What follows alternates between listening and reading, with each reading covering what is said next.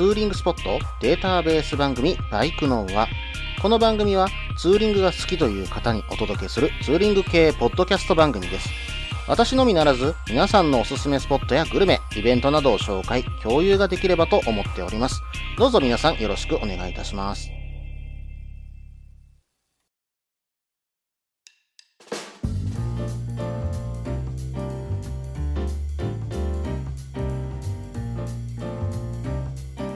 はい、始まりました。バイクのは第99回ですね。お相手は忍者650に乗るタククロです。どうぞよろしくお願いいたします。はい、えー、それではね、近況報告なんですけども、私の方、足がね、だいぶ、うん、良くなってきました。で、まあ、なんとか2時間から3時間ぐらいのね、ツーリングなら耐えれるようになってきたところです。まあ、まだね、足の張りがあるんで、そんなにね、うん、遠くまで行くのはちょっと怖いかなとは思ってはいるんですけども、まあでもね、1日ぐらいのツーリングだったらなんとかね、もう耐えれるんじゃないかなと。まあ高速使えばね、左足そんなに使わないしっていうのもね、あったりするんで、まあ峠をね、ガンガン走るとかね、うん、あの、山道をこう、チェンジを何度もしながら走るとなると、さすがに今はちょっと不安が大きいので、それはしませんけども、のんびりね、走れる、うん、まあ場所とかだったら、うん、長く走れるかな、なんていうふうに思っています。とは言うものの、とは言うものの、この間ね、それでね、バイクワールドぐらい、まあまたちょっと行ってみようかなと思って行ってきたわけですよ。足もだいぶ楽になってきたし、ちょっと1時間ぐらい時間取れたんで行ってみようと思って行ったんですね。で、まあまあ、いろいろと中をね、見て回ったんですよ。で、まあ足の方も調子いいし、まあこれでゆっくり他のところ回って、まあまたそれで家帰ったらいいかななんて思ってね、えー、行ってたんですけども、まあ出口でね、えー見事に立ちこけしましてね、うん。あの、バイクワールドの出口のところで、まあ、右折をね、しようと思ってたんですけども、そこでね、見事に演奏しましてね、うん、まあ、そのままね、うん、吹け上がらず、まあ、バイクも、まあ、右に切ってたんで、ハンドルを右に切ってたもんですから、そのまま、あれ、パタンっていう風にね、倒れちゃったんですよ。あー、外装鳴らししちゃったなこれ両側外装鳴らししちゃったななんていう風にね、思ったんですが、ここはね、エンジンスライダーのおかげでね、カウルは一切傷つかず助かりました。で、そこでね、倒れてね、起こそうとしたんですが、やっぱりね、足に力が入んなくて起こしにくいというか、まあ、それとね、もう一つ、前から車も来て入ろうとしてる車もいたし、後ろからも車来てたんで、まあ、焦って焦って、何を思ったか、腕だけでね、バイクをね、起こそうとしちゃったんです。そんなの起きるわけないじゃないですか。今冷静に考えるとそうなんですよ。でも焦ってるとね、自分が何してるか分かんなくなるんでしょうね。うん。まあ、とにかく早く起こさなきゃ起こさなきゃっていうね、一点張りでね、考えちゃって、もう頭が回んなくなっちゃってたんですよ。まあそんな時にね、あの、バイクワールドで談笑してた方に助けられてね、えー一緒に起こしてもらったんですけども、まあその説はね、その方々に本当にね、感謝しております。どうもありがとうございました。で、まあまあ、その後少し冷静になって、まあ、バイクを脇に寄せて、えーそしてバイクをまじまじ眺めていると、傷はどこについたかなーって愕然としながら見てたんですが、なんとね、カオルには本当に先ほどお伝えした通り、一切傷がなかったんです。これは本当に助かりましたね。ただただ、まあ、傷は行ってる場所はありました。うん、お気に入りのね、タナックスさんのミラー、右側だけちょっと傷が行きました。えーそれとですね、レバーは、まあ多分おそらく曲がってないんだろうなとは思うんですが、うん、右レバーのね、端っこの方だけ削れてます。えーそれと、タンデムステップのね、端っこの方がちょっと削れてるところができました。ただね、エンジンスライダーのおかげでそれだけで済んだんですよ。純正のエンジンスライダー、すごいなとは思ったんですけどね。ただこのエンジンスライダーが傷だらけというのもね、結構かっこ悪い。ということで、できる限り修復してみようと思いました。まあ実はね、このエンジンスライダー、純正のスライダー結構いい値段するんですよ。うん、両側変えるとね、2万9000円ぐらいするんです。しかも片側で売ってないんですよ。なので、それを変えるのもちょっとな、それなら車外に変えるまあ、それでも1万円近くいくし、まあ、この傷なんとか治す方法ないのかなと思ってね、ググってみたんです。そうすると、うん、こういう樹脂の傷を治す方法があったんですよ。治ったというか分かりづらくする方法というのがあって、うん、まあ、ライターで炙ってあげると分かりにくくなるよということだったんですね。うん。で、そして、えー、靴積み。あの、革靴を磨くあれですよ。靴積みですよ。これを使って傷を目立たなくすることができる。まあ、いわばコーティングですね。えーそういうことができるということが分かって、まあ、まずはね、ちょっとささくれてたところを少し削って、ライターで炙ってみました。そうするとね、白いところがある程度黒くはなるんですよ。ところがやっぱり全面的に黒くはならなくて、やっぱ削ったところとかがやっぱ白く浮いてきちゃうんですね。そこをまあ靴積みでこうコーティングしてるような感じで塗ってあげる、まあ塗り込むみたいな感じでね、やってあげると、まあまあ見事に色は新品っぽくなりましたよ。よーく見るとね、傷がいっぱい入ってるのはわかるんですけど、でも、うん、色が白っぽいところはなくなったんで、まあまあ目立たなくなりました。そしてこの情報はね、モッチーさんという方のブログに載ってたんですね。それを読んでいくと、ほうほう、樹脂の、うん、傷はこうやって直せるんだ。おお、すごいなと思って読み進めていたら、誰かの情報という風に載ってたんですよ。うん。あのブログ上、フリースタイルでおなじみのヨッコさんから聞いたという風に書いているんですね。ヨッコさん、こういうところさすがだなーっていう風にね、本当に感心しました。うん。そしてね、私の方の傷も、まあ、うまいこと治ったかなまあ、写真上げとくんでね、ぜひ見てください。まあ、綺麗に治ってるかなと。まあ、でもね、靴積みを塗ってるだけなんで、おそらく剥げてきちゃうところはあると思うので、うん、まあまあ、まあそういう風にね、白く見えてきたらまた塗ってあげればいいかな、なんていう風に思っています。で、ミラーの方はね、うん、まあタッチペンで少しごまかしているんですが、おそらくだいぶこれでね、見えにくくなっているとは思うので、まあ大丈夫かな、なんていう風に思っています。なのでね、あとはね、気になる点といえばレバーなんですよ。うーん、レバーの傷はもう直しようがないから交換どうせなら欲しいレバー、ゆうかなやさんのレバー欲しいななんていう風にね、検索はしているんですけどもね。はい。まあそこはね、ただでは転ばないといったところです。はい。それではね、コーナーの方に行きましょう。ツーリングスポット紹介のコーナー。このコーナーは私、もしくは皆さんから投稿いただいたおすすめのスポット、穴場のスポット、自分しかいないけど自分が好きなスポットなどを紹介するコーナーです。今回はですね、ヨッシーさんからメールの方をいただきました。いつもね、ツイッターの方と絡んでいただいてどうもありがとうございます。それではね、早速ですが読んでいきますね。件名、ツーリングスポット紹介のコーナー。いつも楽しく聞かせてもらっています。先日、琵琶湖を一周してきました。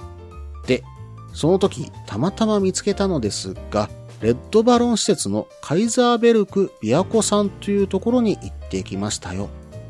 琵琶湖を眺めながらバーベキューができるという施設です。施設の中にはカフェもありますよ。ちなみに、ここはレッドバロン会員のみ入場可となっているみたいです。で、バーベキューをされる方は事前に予約が必要になりますが、ライダーズカフェの方は当日でも自由に入れますよ。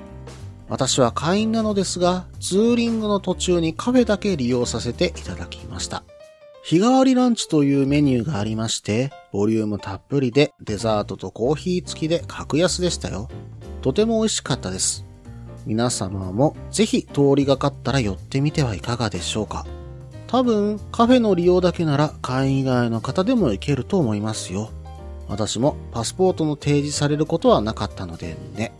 はい、ヨッシーさんメールの方本当にありがとうございます。うん、レッドバロンのね、カイザーベルグさんですよ。これ、実はね、うん、前々から気にはなってたんですけれども、要は会員制のね、うんと、ツーリングリゾート施設という風になってるんですね。で、琵琶湖に関しては、どうも、日帰りリゾート、まあ、日帰り限定の場所だそうで、ライダーズカフェだとか、バーベキューサイトがあるそうなんですね。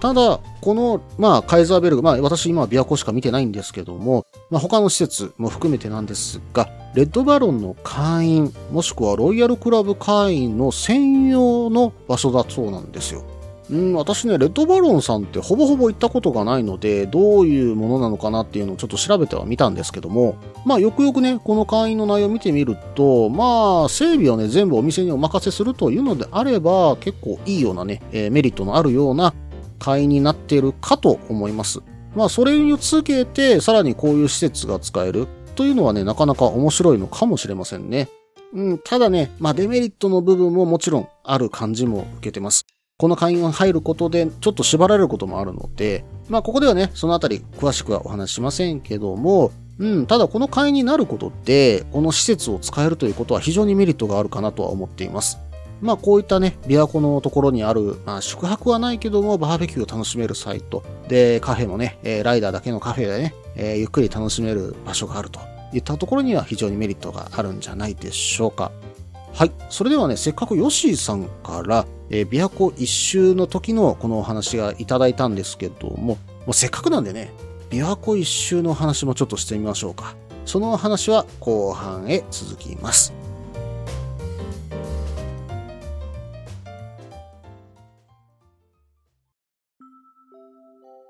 みんなでお話しできる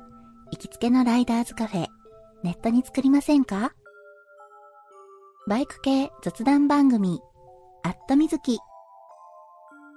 この番組は、プレゼンターの私、みずきがお話しするだけでなく、リスナーの皆さんにもコメントで参加していただき、バイクに関するお話をしていく、インタラクティブ型バイク系雑談番組です。近況やお題から始まった話が、どんな話につながるのかは、参加する皆さん次第。アットみずきは毎週木曜日、21時からツイキャスにて放送中。番組の詳細や過去放送の情報は、ひらがなでアットみずきと入力してウェブで検索。皆さんとお話しできるのを楽しみにお待ちしています。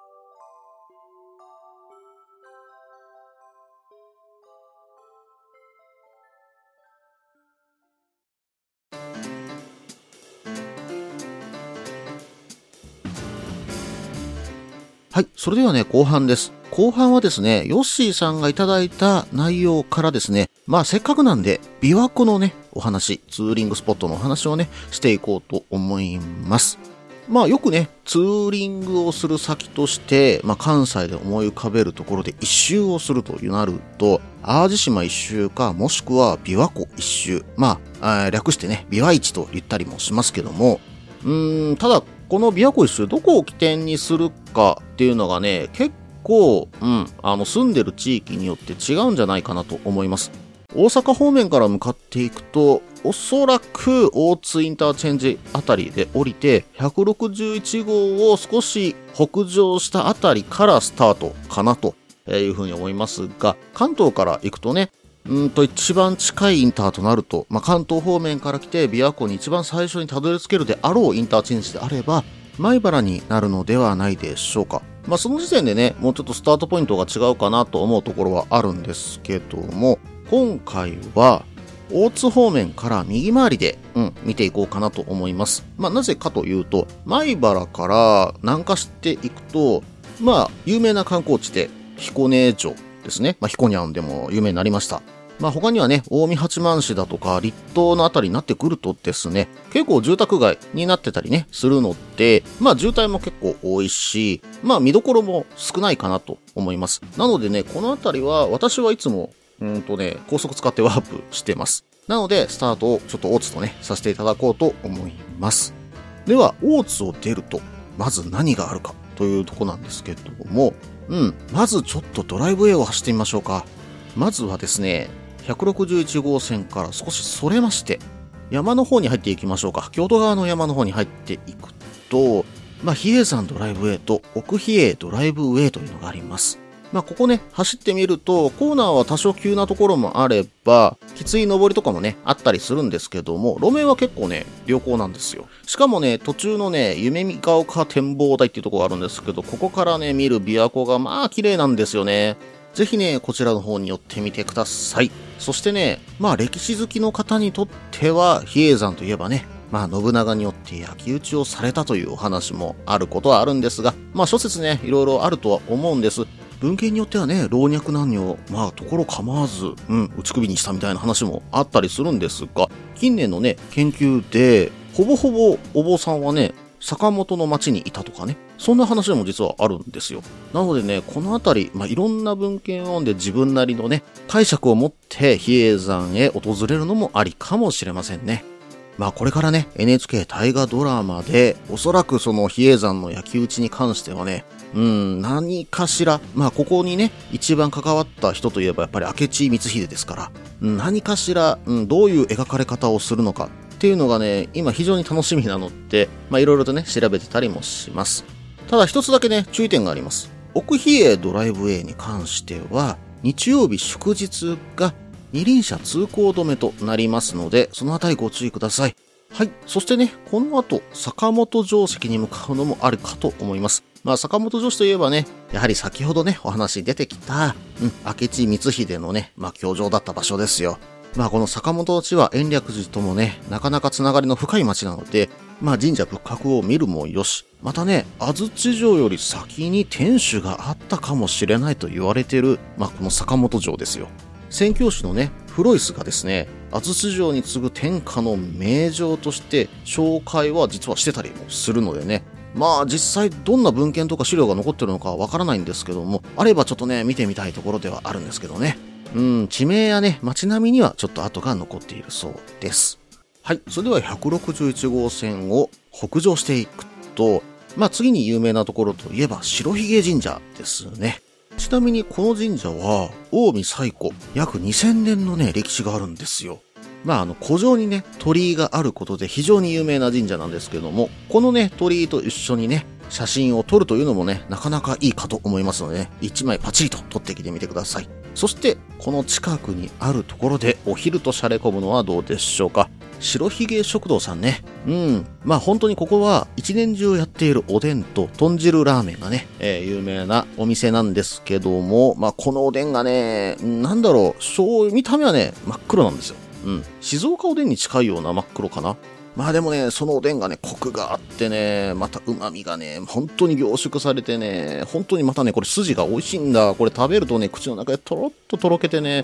だしの旨味と肉の旨味がね、もう口の中で本当にね、幸せをもたらしてきてくれる。そんなね、おでんです。またね、豚汁も美味しいんですよ。で、そしてね、辛いものが好きな方であれば、これをぜひ言っていただきたい。コク辛スープの豚汁ラーメンっていうのがあるんですよ。このね、辛さがまたたまらないんです。うん、ぜひね、これをね、ご賞味いただけたらなと思います。はい、それではね、次行きましょうか。国道161号線をね、さらに北上して303号線へ入ります。そして途中県道287号線にそれてしばらく走っていると綺麗な並木道がね、見えてきます。ここはね、有名どこです。メタセコイア並木ね。ただね、道路にね、結構路中もいたりとか、人がね、やっぱ出てきて、うん、あの、写真を撮ってたりするので、通行にはね、十分注意してくださいね。ただね、見るには本当にね、絶景なポイントだと思います。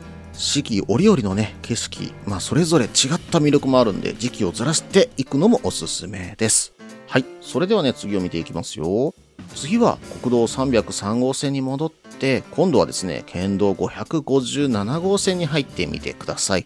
この道路がね、湖沿いをずーっと行けるんですよ。うん。ここがね、本当に絶景な道路なんで、見に行くといいと思いますよ。さらにここはね、桜の名所なんでね、春先に行くと、さらにすごい桜並木の中から琵琶湖が覗けるなんてね、えー、そんな道にもなっていますんで、それが一番絶景かもしれませんね。まあ、ただね、桜の時期渋滞するので外していくのもありだと思います。はい。そしてね、そのまま走っていって、奥琵琶湖パークウェイ。ね。えー、琵琶湖では一番ワインディングがいいところかもしれませんけども、うん、路面はちょっとね、荒れ気味なんでね、少し気をつけていただけたらと思います。そしてね、つづら尾崎展望台で、えー、一休憩と。まあ、ここでね、缶コーヒーでも飲みながらゆっくりするのがいいかな、なんていうふうに思います。はい。そしてこちらを走り終えると、うん、次はですね、長浜に向かうのもいいかもしれませんね。もしね、先ほどの白ひげ食堂でご飯を食べていないのであれば、まあ、琵琶湖名物ですよ。焼きサバそうめんをね、食べてみるのもいいかと思います。まあ、有名どことなると、よかろうというお店が一番有名なんですけども、実はですね、焼きサバそうめん他にもね、何店舗か出してるんですよ。まあ、良太郎さんとかですね、富久屋さんだとか、鳴駒屋さんとかがね、実は出してたりするんで、それぞれですね、これ全部味が違うんですよ。うん。なんでね、いろんなお店の、うん、ものをね、まあ、ちょこっとずつ食べれたら一番いいんですけど、まあ、一杯ずつね、あの、二人で行ったり時とか、三人で行った時とかに、うん、回れたらいいな、なんていうふうには思いますけどね。はい。そして、この後は、米原の近くに戻るか、えー、最初にお話ししたように、私はこの後はね、えー、高速でワープして大津方面に抜けてしまうといったようなね、感じになります。皆さんはね、ビワイチした時にどんなお店に寄りますか？もしね、あの、行ってみたお店とか、これから行きたいお店とかね、あれば、ぜひ教えてください。私もね、まだまだこのビワイチ、いろんなお店、また走れるスポットっていうのね、探してる最中なんです。まあ本当にね、美味しいハンバーガー屋さんがあるというのは聞いたこともありますし、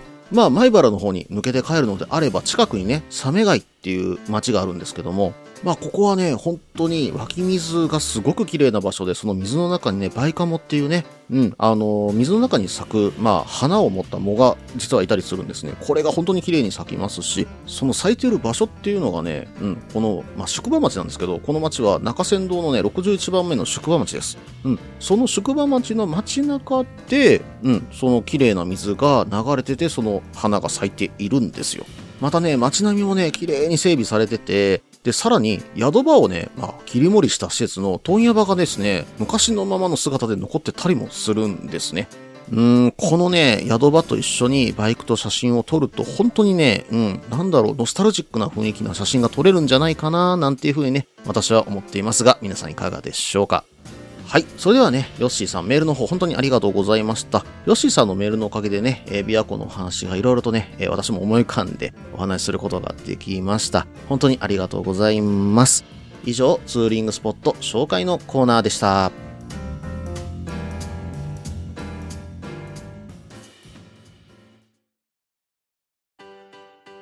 落ち着いて聞いてください。あなた EBR 症候群です。だって、ってお前ハヤボルトじゃん。ってもう私ビュエルっていうアメ車乗ってますけど。なんか無理やりいいこと言おうとして 忙しいあなたに心のパーキング。モトバラエティラジオ。グッドスピード。この番組は初心者には情報をベテランには懐かしさを。バイクトークを楽しみながらバイクとライダーの社会的地位向上を目指すバイクバラエティ番組です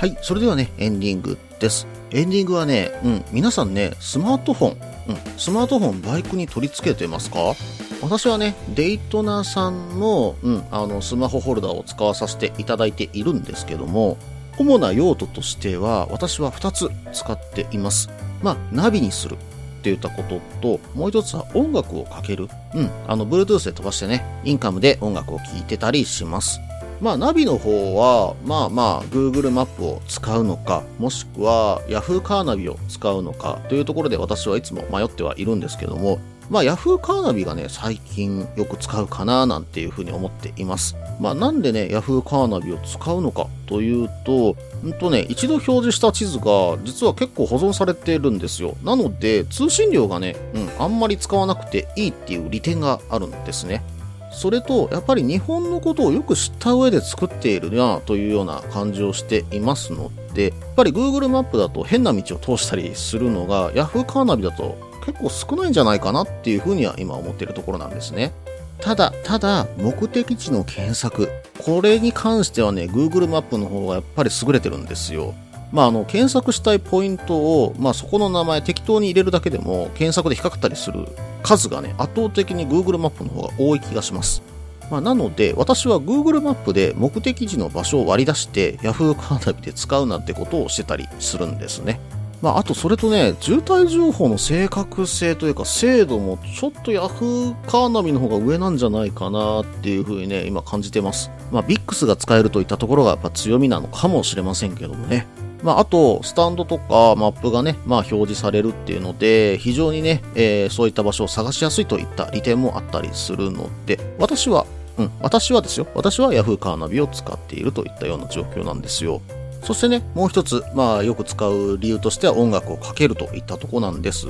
が、まあ、この音楽に関しては、最近よく使ってるのは Amazon Music ね。うん、ただね、まあ、新曲だとか、まあね、売れてる楽曲に関しては、 Unlimited に入らないといけないんですけども、まあ、プライムさえ入っていれば、結構な曲ダウンロードできるんですよね。まあ、検索してみるとね、本当に古い曲から新しい曲までありましたよ。まあ、古いところで言うとね、ダンシングヒーローとかね、荻野目ちゃんのですよ。あとはね、森田子千里さんとかのね、私がおばさんになってもとかもね、実はプライムで聴けたりするんでね、懐かしいなと思ってね、たまにかけてたりします。そしてね、うん、あの、スマホの画面にその当時のジャケットが出るんで、それ実はね、映しっぱなしにしていると横から見られてたりするんで、あ、見られてるかなと思うとちょっと恥ずかしかったりもするんですけどね。はい。そしてね、ツイッターの方で皆さん走っている時にどんな曲を聴きますかっていったようなね、アンケートもこの間取らせていただいたんですね。まあ、この内容に関してはどこかでちょっとね、集計させていただいて、みんなどんな曲を聴きながら走っているのかなっていうのをね、うん、発表できたらななんていうふうに思っていますのでね、今しばらくお待ちください。まあ、バイクでね、スマホの使い道って色々あるかと思いますが、